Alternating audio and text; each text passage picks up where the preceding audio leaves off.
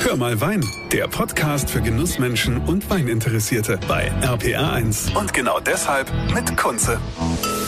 Schön, dass ihr wieder mit dabei seid hier bei Hör mal Wein. Heute nehme ich euch mit an die Nahe zum Weingut Korell. Die sitzen in Bad Kreuznach und also drumrum so am südlichsten Zipfel der Nahe und machen wunderbare Weine. Der Chef vom Weingut, der letztendlich ja alles, äh, was er kann, von seinem Papa gelernt hat, wie er auch stolz sagt, das ist der Martin Korell. Martin, schön, dass du heute mein Gast bist und dass wir über deine Weine mal philosophieren können. Ja, freut mich sehr. Ich habe schon, wie gesagt, viel von der Sendung gehört oder auch schon selbst mal reingehört. Und ja, es ist mir eine Ehre, dass ich auch mal dabei sein darf. Vielen Dank. Ja, gut, ich meine, äh, du hast es ja auch schon geschafft. Ne? Normalerweise ist es ja so, dass man überhaupt an dich rankommt, ist ja, ist ja gar nicht so einfach. Ich, äh, du hast ja jede Menge Preise gewonnen. Ich durfte auch mal dabei sein. Ich glaube, es war vor zwei Jahren oder fast drei Jahren äh, in München im Bayerischen Hof. Da gab's den den Riesling Champion und da habt ihr ja den ersten Platz gemacht, ne, mit eurem Riesling. Genau, ja. Das war wieder eine tolle Überraschung. Da ist ja immer die große Riesling Cup Probe oder, oder die Veröffentlichung des Siegers, die dann abends dort stattfindet.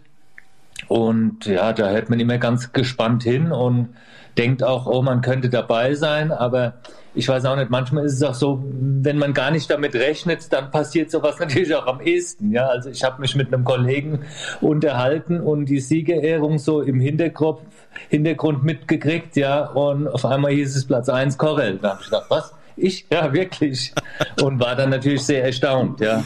Ja, also ihr habt euch da ja auch riesig gefreut, hat man ja gesehen, wie ihr dann da auf dieser Empore gestanden habt und äh, dann wurde natürlich auch ordentlich gefeiert, wobei man sagen muss, diese Veranstaltung oder ich meine, da kann ja auch keiner was dafür, ne? also Leute wie ich, die sind ja dann immer ganz heiß aufs Catering und äh, mhm. das war ja da jetzt nicht so gut. Also für so ein Haus muss man sagen, war das Catering jetzt, hm, aber da könnt ihr ja nichts dazu, ihr macht ja nur den Wein. Mhm.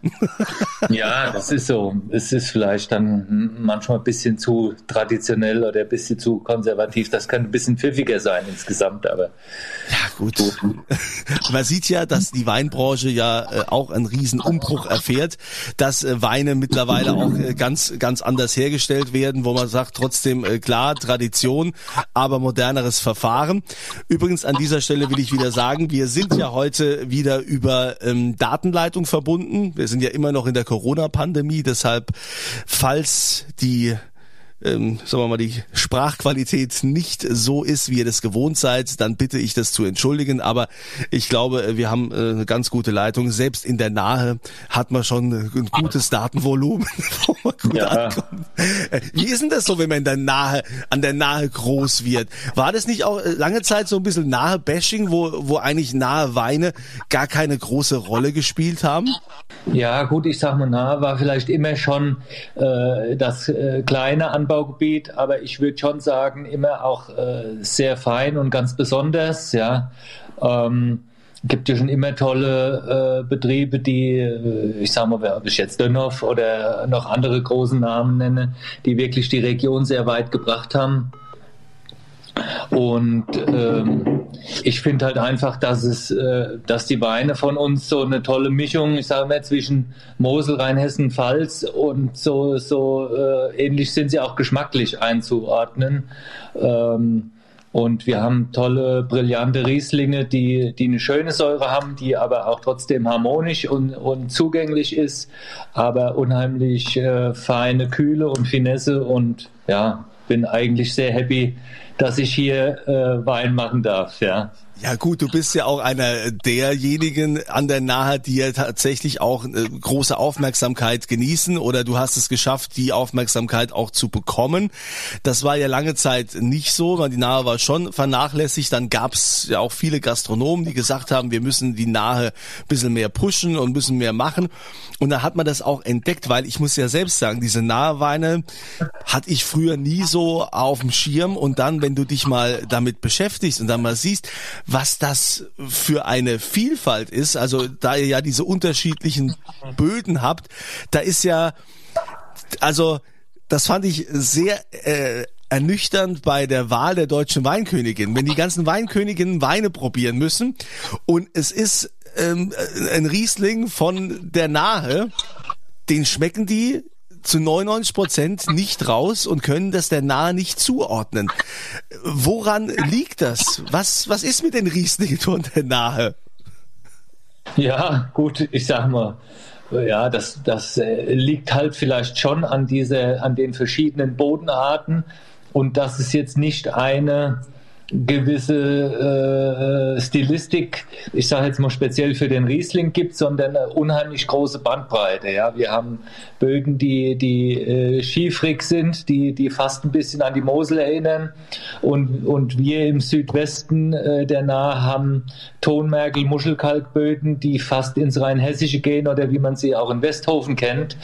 Ähm, und das macht natürlich äh, Wahnsinns äh. Und die jetzt natürlich in der verdeckten Probe rauszufinden, ist natürlich schwierig, weil ich sage mal, ein Riesling von uns aus der Lage Paradies, das könnte auch einer aus Rheinhessen sein und äh, ich sag mal, ein Wallhäuser Riesling oder ein Bockenauer Riesling, der kann auch, könnte man auch in die Richtung Mittelrhein-Mosel stecken, ja. Also das, aber ich finde, das ist ja gerade das Spannende daran, dass wir trotz diese nur, nur 4500 Hektar Rebfläche einfach äh, eine Vielzahl an verschiedenen Böden haben, äh, die von Ort zu Ort äh, sich äh, verändern und, und ganz tolle, äh, ganz unterschiedliche Weine hervorbringen. Ja. Das ist ja auch ein großes Pfund und Glück, wenn man sagen kann, also hier ist das Paradies. Ja, mein das Paradies. ist schon mal gut, ja genau. Ja, diese, diese, diese Weinlage, die ihr habt, ist das äh, auch die Top-Lage letztendlich des Paradies? Ja, ich sag mal, sie ist im Grunde unser Herzstück, ja, weil wir sind ja hier in Bosenheim. Äh, die Lage Paradies liegt ja am Bosenberg. Das ist eine Erhebung von 230 Metern. Da habe ich als Kind schon unheimlich viel Zeit verbracht. Wir haben in der Jugend dort oben auf der Spitze immer gekämmt äh, und ähm, ja, ich war der Lage immer schon sehr verbunden oder diesem Berg. Und jetzt ist natürlich dazugekommen, dass mein Vater auch schon früh äh, sehr viel Weinberge getauscht hat, die, die, damit er die, die steilsten, zwar die steilsten, aber besten Weinberge in der Lage bekommt. Und da habe ich jetzt natürlich den Vorteil, dass ich dieses Potenzial äh, an, an Weinbergen habe und da wirklich schon äh, auch alte Rebstöcke haben mittlerweile, die über 40 Jahre sind und äh, die halt auch unheimlich großes Potenzial mitbringen. Ja. Wie viel Hektar bewirtschaftet ihr? Wir bewirtschaften 25 Hektar. Mhm. Und äh, ich sage mal, in der Lage Paradies sind es ungefähr circa 10 Hektar. Das ist ja, ist ja schon ordentlich, 25 Hektar an der, an der Nahe. Ähm, wie baut ihr die Weine dann letztendlich aus oder wie arbeitet ihr? Mittlerweile ist ja jeder, äh, dem, folgt dem Trend, bio-zertifiziert zu arbeiten. Ja, ähm, das ist ein gutes Stichwort. Wir, wir sind gerade auf dem Sprung zum Bio. Wir haben jetzt den ähm, Antrag gestellt. Äh, das dauert ja dreijährige Übergangsfrist, wo man sich im Grunde beweisen muss, dass man auch tatsächlich äh, die Biokriterien erfüllt. Das ist mir halt immer eine Herzensangelegenheit, schon länger, die mich so beschäftigt, wo, wo äh, man einfach denkt, man muss, äh, wir müssen den Weinbau so gut es geht machen. Und vor allen Dingen, was ich noch wichtiger finde, ist diese Nachhaltigkeit, ja, dass wir auch unseren, unseren nächsten Generationen einfach äh, versuchen, die Welt nicht zu sehr äh, auszuschröpfen oder äh, da einfach äh, neue Wege zu gehen. Und das liest man ja überall. Und ich sehe es halt so, dass es in Zukunft werden hochwertige Weine wird's wird es vielleicht sowieso so werden, dass das Bio sein muss oder dass das zum, zum Standard wird. Wenn jemand, ich sage mal, 20 Euro für eine gute Flasche Wein ausgibt, dann erwartet er auch, dass das naturnah und nachhaltig äh, produziert wird. Ja. Aber das ist jetzt, ist jetzt so ein, äh, eine Sache, die wir jetzt angehen und was eine riesen Herausforderung wird natürlich, ähm, weil wir auch den ganzen Betrieb auf einmal komplett umstellen. Aber ich habe mittlerweile eine tolle Mannschaft hier im, im Weingut, äh, die mich im Außenbetrieb, aber auch, ich sage mal, im Vertrieb oder im Kaufmännischen unterstützen, weil ich eigentlich wieder mehr so ein bisschen zurück will und, und mich jetzt auch diesem Thema Bio als Winzer, äh, da muss man sich ja beschäftigen, ja. Und äh, da braucht man natürlich auch ein bisschen Zeit. Und wie gesagt, man verbringt ja mittlerweile auch viel, viel äh, Aufwand im, im Büro oder im Vertrieb. Und ich freue mich einfach auf die Herausforderung. Und wenn ich dann auch, wie gesagt, auch im Weinberg, auf dem Schlepper oder auch per Hand wieder manchmal selbst ein bisschen mehr mit angreifen kann, ja. Ja, das ist ja dann auch so das, das nächste Stichwort. Ne? Also wenn man dann äh, jede Menge Preise gewinnt und wird immer bekannter und hat dann auch viele repräsentative Aufgaben, da kommt man ja eigentlich so äh, vom eigentlichen Beruf weg. Also von, von deiner, von deiner Berufung, dass du eben weniger, äh, weniger im Weinberg stehst, dass du weniger im Keller bist und eigentlich das, was den Winzer ausmacht, sondern dass du eigentlich mehr ähm, Marketing und Vertrieb machst, als, als das, äh, und deshalb finde ich, finde ich es gut, wenn du sagst, ja, ich will, will da wieder hin, ich will da wieder zurück und will da auch dabei sein. Ja, ja. Ähm Klar, das ist halt, äh, ist halt so, dass sich das alles so, so wandelt und man als Winzer wirklich hier so vielseitig sein muss. Du musst im Grunde perfekt Englisch sprechen, du musst Entertainer sein, du sollst noch selbst im Keller, im Weinberg alles beherrschen, du sollst noch äh, mit dem Steuerberater die Betriebswirtschaft beherrschen, äh, Mitarbeiterführung. Ja, es ist so ein riesengroßes äh, Spektrum und da äh, ist es halt bei uns so, dass wir jetzt äh, uns da ein bisschen verändern, dass wir schon auch noch etwas wachsen werden. Es werden auch noch Weinberge dazukommen. Ähm, aber dass der Betrieb dann einfach auch so eine Größe hat, dass äh, ich in dem Vertrieb oder in den kaufmännischen Dingen einfach Unterstützung bekomme und äh, genau aus diesem Grund ich halt einfach wieder mehr auch dieses Winzer sein möchte, ja, oder ich will auch noch, äh, es gehen dann so viele Dinge durch den Kopf, was man äh, im Weinberg oder auch im Keller vielleicht immer noch ein bisschen verbessern kann. Und äh, das ist halt das, wo ich unbedingt hin möchte.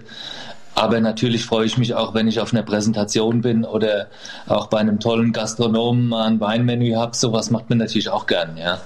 Ja, da, da wären wir wieder bei, bei dem Thema, ja. Das ist ja, das war dir doch wahrscheinlich damals gar nicht bewusst als kleiner Bub, als du äh, das alles so mitgekriegt hast, daheim mit der äh, mit, mit dem Weingut, dass ja heute Winzer zu sein oder jetzt einer wie auch du bist, weil du gehörst ja zu den Top-Winzern, dass ihr ja die die Stars seid heutzutage. Ihr seid ja, ihr seid ja wie wie Superstars mittlerweile, ja. Also es ist nicht so mit früher der Winzer dem Kittel da irgendwo im Keller und sonst was, ah ja, komm schon mal. Nee, ihr werdet ja richtig äh, gehypt und man macht ja auch Online-Weinproben oder eben bei den entsprechenden Events, wenn dann mal ein Menü gibt bei einem äh, äh, Gastronom, wo dann eben auch so und jetzt kommt hier Martin Corell, ja, also hier und da, also man wird ja schon so ein bisschen so wie, wie Stars gehypt, oder? Das hättest du doch dir früher niemals so träumen lassen.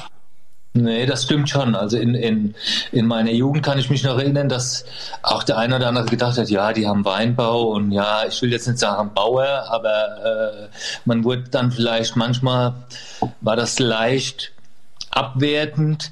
Das hat sich aber wirklich tatsächlich im Laufe der Zeit äh, verändert und auch wenn ich jetzt mal einen Klassenkamerad treffe, den ich 15 Jahre nicht gesehen habe, der sagt, oh, wow, was äh, du erreicht hast oder was ihr mit eurem Betrieb oder wie sich das alles entwickelt hat, hätte keiner gedacht. Ja, das ist äh, freut einen natürlich und, und äh, macht schon dann noch umso mehr Spaß. Ja. Tja, hätte ich doch nur Winzerlehre gemacht, wäre ich jetzt genau. auch ein genau. Star. Ja, die, die Stars von heute sind die Winzer, ja, und die Frauen, ja, ich meine, die kann man sich dann ja aussuchen. Ne? Es wäre jetzt normalerweise wäre ja wieder hier die grüne Woche in, äh, wo ist das immer hier in, ähm, na, die grüne Woche in Berlin. Nee, nicht die in Berlin, nee, die Agrartage in Niederolm, die meine ich. Ach so. Und da ist doch dann auch immer der sogenannte Hektarball und so, wo dann die Winzer und die junge Mädchen halt drauf warten, den entsprechenden Winzer kennenzulernen. Ja, es ist schon so. Ein Winzer ist schon sexy. Ja, gut. Aber was will man machen? Ich hatte keine, kein Weingut daheim und äh, jetzt einfach mal so so ein Weingut, äh, das soll man, glaube ich, besser lassen. Ich habe das schon von einigen Prominenten gehört, äh, die gesagt haben, wenn du Geld vernichten willst, dann kauf dir Weingut. Weingut ja. Also deshalb trinken wir die Weine lieber, da haben wir, haben wir mehr davon. Wo wir dann zu dem Thema kommen, wie baust du denn deine Weine aus? Was ist denn deine Philosophie im Keller? Ja, ich sag mal, wir äh, im, im, Keller oder ich sag mal ab der Weinlese ist bei uns eigentlich sehr, sehr klassisch geprägt. Also wir machen grundsätzlich mal die Handlese zu 95 Prozent. Dieses Jahr haben wir eigentlich alles mit der Hand gelesen. Und das ist schon mal der Grundstock, wo wir auch mehrmals lesen. Das heißt, wir gehen sehr selektiv vor. Wir, wir lesen Weinberge vor und lassen die schönsten Trauben dann noch mal länger am Stock. Das bringt schon mal unheimlich viel. Und im Keller an sich ist es, äh, wird der Großteil im Stahltank ausgebaut. Wir haben aber auch unser tolles Burgunder Cuvée Steinmauer. Der ist zur Hälfte in 500 Liter Tonneaus in den größeren Barriques ausgebaut, ja wo wir dann auch eine tolle äh, Kombination von Frische aus dem Stahltank und aber auch ein bisschen Holzaromatik aus diesen von den Tonneau bekommen und ähm, ja, die Rieslinge sind, wie gesagt, zum Großteil im, im äh, Stahltank vergoren, aber auch im kleineren Halbstück oder Stückfass. Die gibt's auch und ja, ähm, dann reifen die Weine recht schön auf der Hefe jetzt, auf der äh, Feinhefe. Jetzt beginnen wir auch erste Weine zu filtrieren. Wir füllen zum Beispiel unseren Roséwein Anfang Februar ab, der dann äh, als 20er neu kommt. Und so beginnt es dann langsam wieder, dass dann auch der neue Jahrgang nachher den Weg auf die Flasche findet, ja. Bist du denn auch so ein Typ, der mal quasi so vom, vom Klassischen weggeht und auch mal sagt, naja, ich experimentiere auch mal gern jetzt mit irgendwelchen Süd, südländischen äh, Weinsorten? Ja, Rebsorten, gut, so muss ich sagen. Ja, da bin ich noch sehr zurückhaltend. Wir hatten mal selbst Cabernet Sauvignon ge gepflanzt, ähm, was auch, ich sag mal, in drei oder in, in drei Jahren einmal perfekt funktioniert hat. Ähm, aber ich habe auch einen guten Freund am, am Neusiedler See äh, in Golz, den Paul Ax, der, der auch damals Cabernet Sauvignon hatte und der dann auch anfing zu sagen, dass er gesagt hat, nee, Cabernet wird nicht 100% reif, wie das halt in äh, Süditalien oder in Südfrankreich ist, sondern es ist dann zum Beispiel am Neusiedler See doch mehr der Blaufränkisch oder auch der St. Laurent. Und ähm, diese Erkenntnis habe ich eigentlich auch, dass es schon immer noch so ist, dass dieser Klimawandel für unsere Weine immer noch von Vorteil ist. Ja, auch gerade der Riesling, äh, das merken wir ja auch in den drei letzten Jahrgängen, die ja sehr heiß und sehr warm waren. Es ist aber so, dass die Weine sich unheimlich toll äh, trotzdem entwickeln, ja, weil, weil sie auch eine, eine reife Säure haben oder der Riesling generell Säure mitbringt, aber die, die halt mittlerweile schön reif ist und die auch schon in der Jugend Spaß macht, weil sie äh, einfach so ähm, konzentriert und fein ist und deswegen bin ich noch sehr zurückhaltend in dem, was neue äh, Rebsorten angeht. Ja, ähm, wie gesagt, wir hatten damit mit äh, Cabernet so einen Test gemacht, aber man muss das natürlich sehen, wie sich alles entwickelt. Ähm, und wir beschäftigen uns ein bisschen mehr, dass wir auch im Anbau uns ein bisschen umstellen, ja, dass wir zum Teil die Laubwand etwas reduzieren, damit einfach die Zuckerbildung nicht zu schnell vonstatten geht und, und ich sage mal, ein Riesling nicht schon äh, Ende September seine Reife hat, weil er einfach schon so viel Zucker produziert hat, sondern dass wir einfach dieses ganze verlangsamen, um einfach die Trauben noch länger am äh, Rebstock zu lassen. Das sind so mehr Dinge, die, die ich, die wir angehen, wo wir im, im Anbau uns, sage ich mal, darauf einstellen müssen, mit diesen Veränderungen klarzukommen, ja. Hältst du denn auch so ein paar gereifte Weine, hältst du da auch Jahrgänge bewusst zurück? Ja, das haben wir jetzt seit 2014 äh, stark sogar äh, gemacht, wo, wo ich immer auch gerade von unseren Top-Rieslingen äh, was zurücklege. Und in drei Jahren jetzt bin ich so weit, dass ich im Grunde zehn Jahrgänge zurück habe und auch immer eine Vertikale dann mal anbieten kann. Das heißt, ich kann dann auch in, in kleiner Menge auch mal für, gerade für Gastronomie oder für Sommeliers, die sind da immer sehr interessiert, wo ich dann auch mal eine, eine Vertikale von fünf oder vielleicht auch mal zehn Jahrgänge zurück dann anbieten kann, ja. Ja, ist doch super, wenn man zehn Jahrgänge, pass auf, dann nehmen wir zwölfer Karton, ne? Zwölfer Kiste, kannst mit zehn Flaschen reinpacken und dann noch zwei irgendwie on top. Also das fände ich ja mal spannend für meine persönliche kleine Vertikale von Martin Corell, um das äh, mal, mal zu sehen. Also großartig. Ich meine, die letzten zehn Jahre ja. finde ich super. Aber ich meine, das ist ja auch äh, ein Kostenfaktor, muss man sich auch leisten können, dass man das sagt. Muss man sich, na, natürlich muss man sich auch leisten können. Ähm, wie gesagt, wir haben jetzt ja auch äh, im Grunde jetzt äh, immer gute Erntemengen gehabt mit äh, Verbindung natürlich auch mit der tollen Qualität, aber so, äh, dass es einfach gepasst hat. Ich meine, wenn wir jetzt natürlich mal ein Jahr bekämen, wo, wo, wo wir 70 Prozent Hagelschlag haben, da kannst du dann, ich sag mal, solche Spirenzien nicht machen, ja. Mhm. Ähm, aber wie gesagt, bis jetzt haben wir es durchgehalten und es sieht auch, äh, ich hoffe auch, dass das so weitergeht und vor allen Dingen, was mich ja auch freut, ist, ich hatte ja äh, letztes Jahr auch mal eine Online-Probe gemacht, wo es dann auch mal ein Paradies-Riesling von 2012 gab, ja, der mhm. wirklich acht Jahre alt ist, wo man schon denkt, oh, ein trockener Wein, äh, wie ist das, wenn der so reif ist, ist der nicht zu überreif oder ist das überhaupt noch genießbar? Und da haben wir dann eine Umfrage gemacht, als die Probe rum war. Und dann war das eigentlich der, der Wein, den, der jedem am besten gefallen hat. Ja. Und viele haben gesagt, wow, das hätte ich mir nie vorgestellt, dass ich ein trockener Riesling äh, so lange äh, reifen oder lagern kann oder dass die sich so toll entwickeln. Ja. Das ist ja auch oft, ähm, ja, wie bei allem im Leben eine Geschmacksfrage. Ne? Also ähm, es gibt genug Leute, wenn du zu denen sagst, hier, ich habe gereifte Rieslinge, sagen die, ey, bleib mir bloß weg, ich will was Junges, Frisches. Ähm, und dann gibt's die, die auf das junge Frische gar keine Lust haben. Also ich bin auch so ein Typ, ich trinke gern mal so im Sommer was, was Junges, Frisches. Und dann möchte ich aber danach auch gerne was, was Gereiftes haben. Ne? Also das, äh, aber klar, dafür gibt es so viele verschiedene Geschmäcker und es ist auch für jeden was da und äh, ihr habt ja auch ein Riesenportfolio, dass ihr das auch bedienen könnt. Ja, also das ist ähm, jetzt natürlich alles im Moment ein bisschen schwierig mit der Corona-Krise. Das wäre nämlich jetzt auch meine nächste Frage.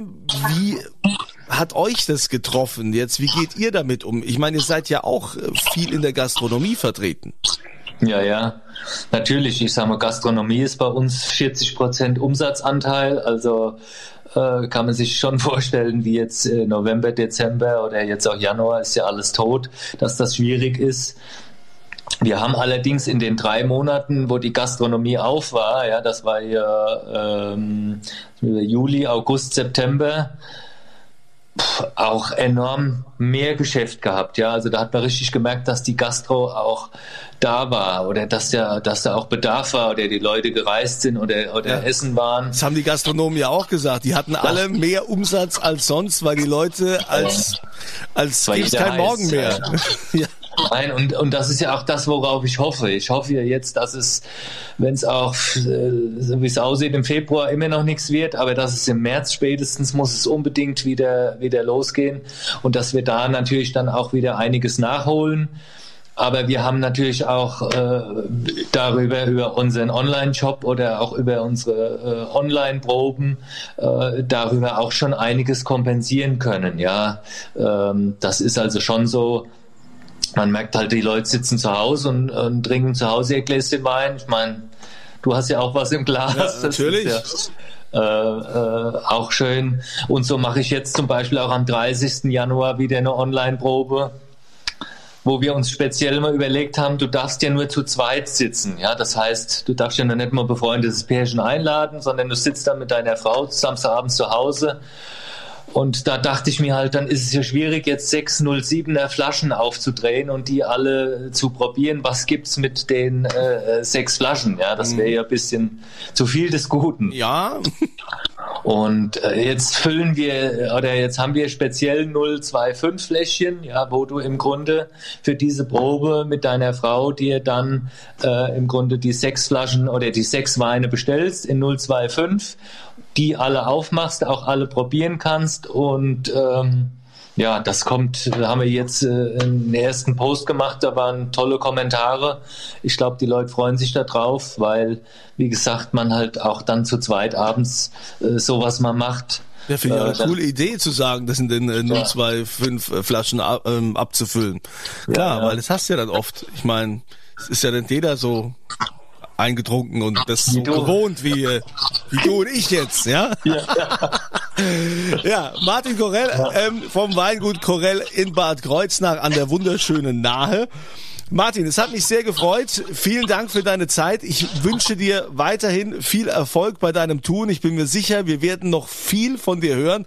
Und äh, letztendlich ist es auch ein gutes Gefühl, äh, einer wie du, der jetzt weiß, mein Gott, ich habe richtig was für die Nahe getan. Ja, du gehörst zu den Top-Playern in dieser Region und äh, wir sind gespannt, was noch alles kommen wird. Super, hat mich auch sehr gefreut. Vielen Dank. Und ja, ich hoffe, wir sehen uns mal, vielleicht dann auch mal live bei uns in der Vinothek oder mal auf dem Weinfest und dann trinken wir mal ein Glas zusammen. Dann trinken ja. wir mal ein Glas oder eine Magnum oder auch zwei oder, oder drei. Das könnte sich dann mit Sicherheit ergeben. Euch wünsche ich eine schöne Woche und denkt immer dran, immer volle Gläser. Das war Hör mal Wein, der Podcast für Genussmenschen und Weininteressierte mit Kunze auf rpa1.de und überall, wo es Podcasts gibt. Beat.